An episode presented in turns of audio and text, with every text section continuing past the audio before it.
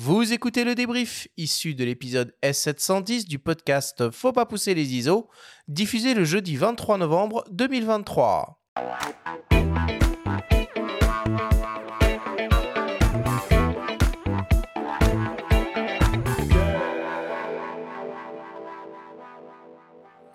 Nous sommes toujours avec Sébastien Marignani de la boutique Sélection Photo Vidéo et le journaliste spécialisé Jean-Nicolas Léhec du magazine en ligne Phototrend pour notre grande sélection des meilleures optiques hybrides 2023. C'est le moment du débrief qui vous est présenté cette semaine par ipln.fr, le spécialiste photo et vidéo. Sébastien, Jean-Nicolas, si on devait essayer de résumer et de synthétiser tout ce que l'on s'est dit pendant cette émission. Je commence avec toi, Sébastien. Est-ce qu'il manque, selon toi, encore des optiques chez les trois grands constructeurs que sont Canon, Nikon, Sony pour avoir une gamme totalement complète? Alors chez Sony, euh, il leur manque pas grand-chose. Hein, parce qu'on doit être à 65 optiques euh, uniquement chez eux. Tu rajoutes Tamron, Sigma. Euh, globalement, si tu trouves pas ton bonheur, t'arrêtes la photo, tu fais du golf.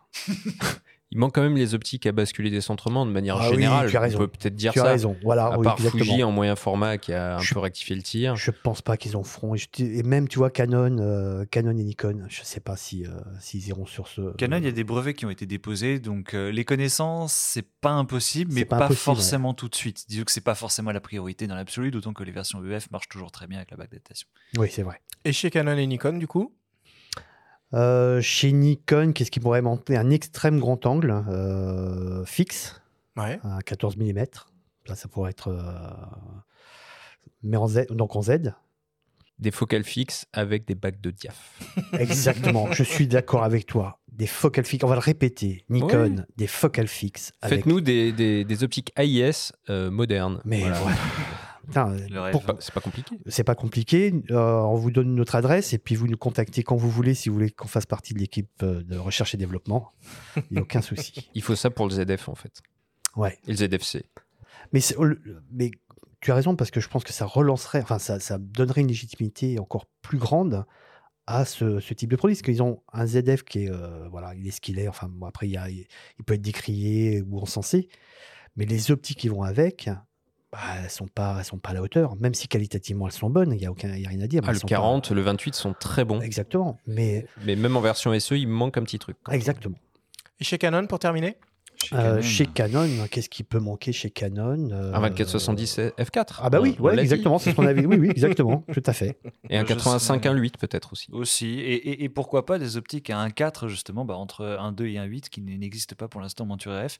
Et d'une manière plus globale, si, si j'étais à tailler dans le vif, je dirais en fait des optiques qui sont à la fois euh, abordables et très très qualitative, comme on peut le voir justement bah, chez Sigma Tamron, mais pas en monture RF. Et ça, à l'heure actuelle, c'est ça qui manque clairement à cet écosystème. C'est vrai que c'était valable en, monture EF, on pouvait avoir des 1740 F4, des 1635 F4. Bien sûr, tu as mentionné tout à l'heure mm. qu'il y a des très très bonnes optiques. Mm, mm.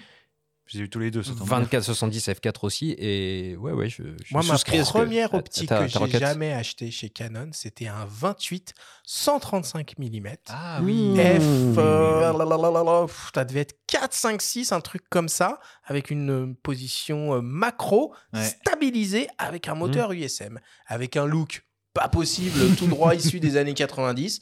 Et j'étais extrêmement fier. Bref, c'est pas le sujet.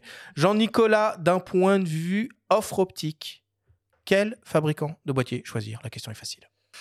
Question optique, clairement, euh, directement, je m'orienterai vers la monture E et vers la monture X parce que on a une offre qui est pléthorique avec d'un côté l'offre constructeur, que ce soit chez Sony ou chez Fuji, qui est extrêmement qualitative, mais qui parfois a tendance à devenir assez cher, surtout chez Sony. Mais d'un autre côté, on a des optiques tiers, entre guillemets, avec Sigma Tamron, mais aussi avec Samyang, avec Viltrox, avec euh, Laowa, etc., qui sont, euh, qui sont extrêmement satisfaisantes. Sébastien, est-ce que l'offre des optiques compatibles est à la hauteur de la demande? Alors, euh, on parlait tout à l'heure de RF, non pour les RF. Voilà, ça c'est clair. Hein il, y a, il, faut que ça se débloque. Il faut que ça se débloque pour les consommateurs, que ça soit important de pouvoir avoir un choix un peu plus important. Pour le reste, que ce soit Tamron et Sigma, c'est des gens qui bossent bien, qui, ont, qui sortent quand même régulièrement des produits. On, est, on parlait tout à l'heure de la version 2 chez Tamron, on parlait de la- des, sorties, des nouvelles sorties chez, chez Sigma sur le 70-200. Je pense que voilà, la seule chose qui manque effectivement, c'est euh, l'ouverture, euh, l'ouverture euh, du RF. Oui, puis peut-être des optiques un peu macro chez Tamron. En, Ah en- en oui, oui. montureux, il pourrait, il pourrait y aller. 90 mm macro, on en a parlé pendant l'émission, qui était Ouais, mais tu vois, on l'a- formidable on l'a soulevé tout pour à les l'heure. réflexes. Ils sont pas super bons en optique fixe, quoi. C'est euh, Ouais, c'est un peu, un peu Ils dommage. en ont eu Ouais. vers, vers Bah, 2019. 20 mm, 2020. il y avait Ouais, un c'est 20 ça. mm. J'avais beaucoup aimé. Ouais, ouais, ouais, tout à qui fait. est tellement pas cher maintenant, il est Ah, à mais 200 euros, même voilà, moins. Exactement. Et après, c'est vrai que pour qui aime faire de la proxy, ils ont des propositions qui sont très très étonnantes, comme par exemple le 50-400 qu'on Ah bah, n'imagine pas du tout ils ont toujours bossé la proxy. hein. Ah, mais carrément, toujours. le, le 2875, tu fais de la proxy avec le Bien sûr. 2875. Mais le 50-400, j'avais utilisé, alors c'était sur un salon de modélisme ferroviaire, oui, parce que j'adore les trains. Et en l'occurrence, je m'approche de très près d'une toute petite locomotive, et d'un seul coup, les lumières à l'arrière-plan se transforment en bulles de bokeh spectaculaires. Je m'attendais pas du tout à ça, c'était vraiment top. Mmh. Et pour finir, pour répondre complètement à la question, on vient de parler de Tamron, euh, les, les fabricants d'optiques tiers sont-ils à la hauteur? Bah, Je répondrais euh, oui. Euh, on vient de Bien citer sûr, Tamron, donc ils sont, ils sont à la hauteur.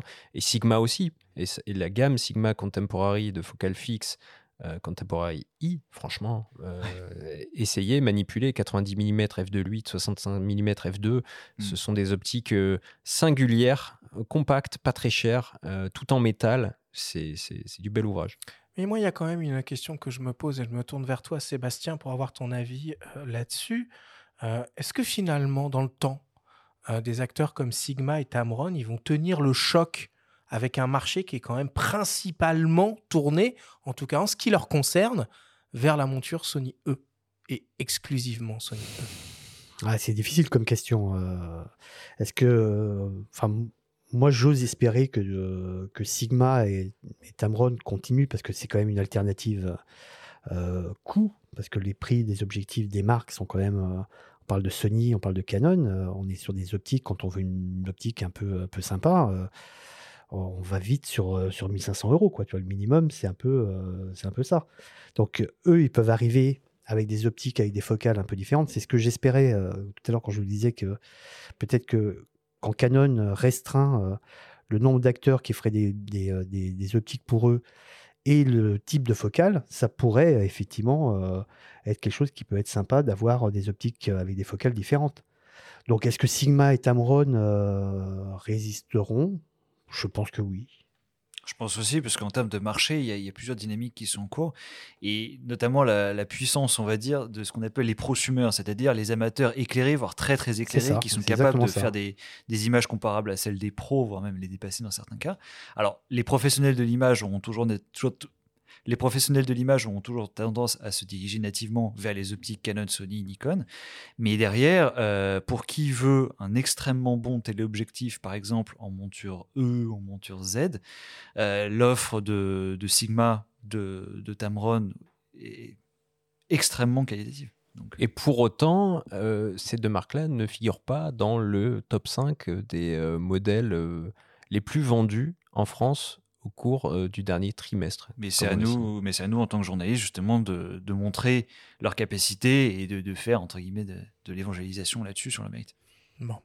Jean-Nicolas, selon toi, est-ce qu'il vaut mieux mettre du budget dans le boîtier ou dans l'optique pour tirer vers l'excellence niveau qualité d'image? Tu n'as pas le droit de citer le Q3.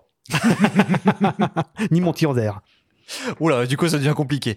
Non, plus sérieusement, euh, c'est très bien d'avoir un excellent boîtier, mais si vous mettez dessus du verre qui ne transmet pas la lumière de manière satisfaisante vers le capteur, ça va pas le faire. Du coup, euh, le gros avantage, c'est que maintenant, il est possible d'avoir de- des excellentes lentilles sans se ruiner. Pour autant, pour autant, j'aurais tendance, pour un budget euh, un peu restreint, comme, comme pas mal de monde, j'aurais tendance à partir sur un boîtier suffisamment abordable tout en restant très bon, comme par exemple typiquement un Sony A7 III qui reste excellent, mais de mettre dessus euh, du budget vraiment pour des lentilles, quitte à par exemple aller vers, euh, vers des lentilles Sony peut-être de première génération qui sont extraordinaires et qui permettront surtout d'être gardées bien plus longtemps que le boîtier, puisque quand on achète une optique euh, on peut la garder 5 ans, 10 ans, 15 ans, voire plus, alors que le boîtier, les, les évolutions technologiques sont tellement marquées qu'on va avoir tendance à renouveler le boîtier beaucoup plus souvent que, euh, que les optiques. Donc autant investir judicieusement son argent sur de très bonnes optiques dès le départ. Question pour tous les trois, Benjamin, Sébastien et Jean-Nicolas. Quelles sont vos optiques coup de cœur de l'année, toutes catégories et marques confondues Je commence avec toi, peut-être Benjamin. Bah, dans le courant de l'émission, euh, j'ai cité l'OM System euh, 90 mm f3.5 macro, euh, rapport deux fois, donc euh, je vais euh, rester euh, sur cette optique-là. J'ai également mentionné le 70-200 f4 euh, euh, version 2 de, de Sony, qui est redoutable de compacité, et enfin le 100-300 Canon, qui est une démonstration technologique absolument, absolument dingue. Donc ce serait mon top 3. Sébastien. Alors moi j'ai fait un, sondage euh, avec la team, avec l'équipe de, de- de sélection photo.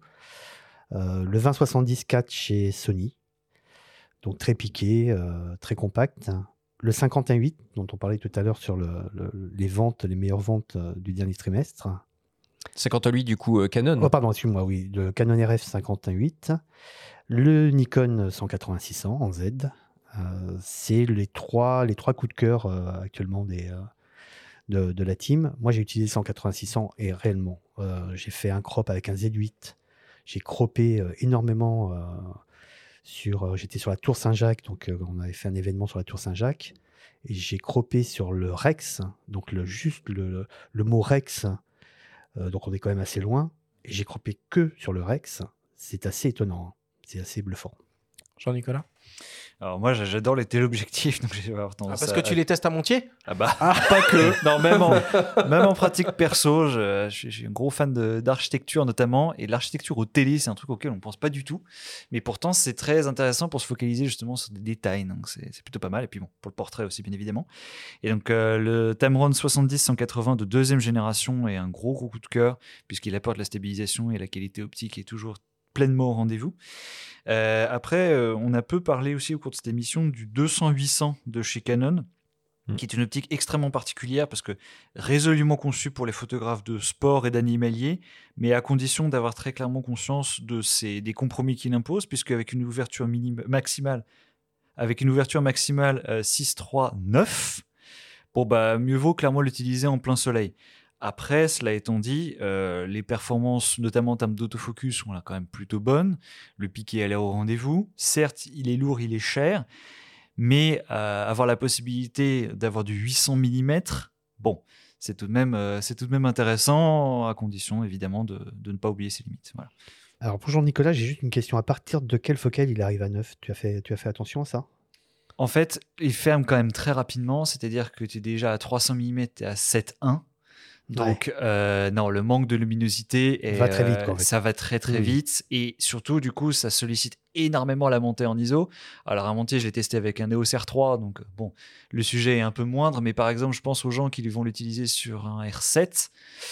Bon, euh, mieux vaut avoir une licence pour, pour DxO Pure RAW pour éliminer le bruit numérique. Et ça clairement. valait déjà, parce que c'est pas nouveau, hein, monter en ISO 800 mm en monture RF, puisqu'il existe, rappelons-le, les bazookas. 600 et 800 mm euh, à ouverture fixe. Euh, Ouais, F- tout à fait. F11, Avec 11. Exactement. euh, en, en monture RF. Et peut-être une troisième optique, euh, s'il fa- s'il fallait compléter un podium. euh, Et s'il fallait un, un podium, alors j'aurais le choix entre des optiques Fujifilm qui sont, qui sont très qualitatives, mais euh, j'ai envie d'aller vers micro 4 tiers dont on parle un petit peu moins de temps en temps.